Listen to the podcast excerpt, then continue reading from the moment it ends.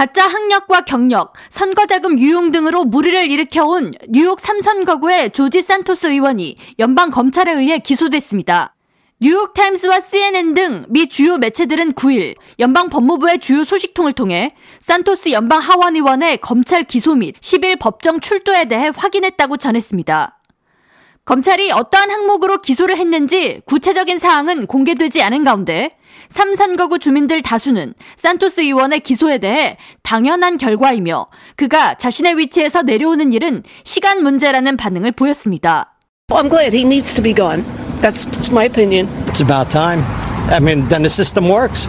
What else can he ask for? If he's found guilty, then he should be he should resign. Anybody that's found guilty of a crime that's in politics should resign. But everybody's proven innocent until proven guilty.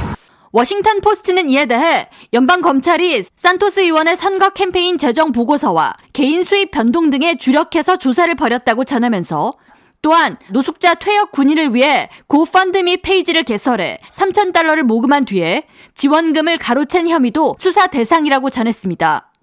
그러면서 수사 대상 외에 자신의 어머니가 9.11 테러 희생자라고 유권자들을 속인 점, 월스트리트 주요 투자회사에서 근무했던 거짓 이력, 대학 배구팀의 스타였던 거짓 경력 등 모든 거짓말에 대해 비난받을 이유가 충분하다고 덧붙였습니다.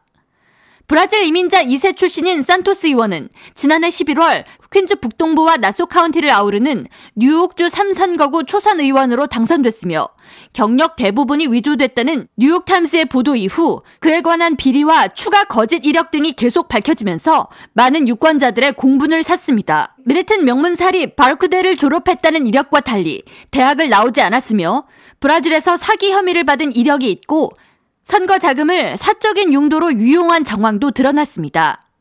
동료 정치인들과 지역 유권자들의 비난 여론이 지속됨에도 불구하고 산토스 의원은 지난달 자신의 트위터를 통해 재선 출마를 공식 선언했으며 그에 대한 비난 여론은 더욱 거세졌습니다.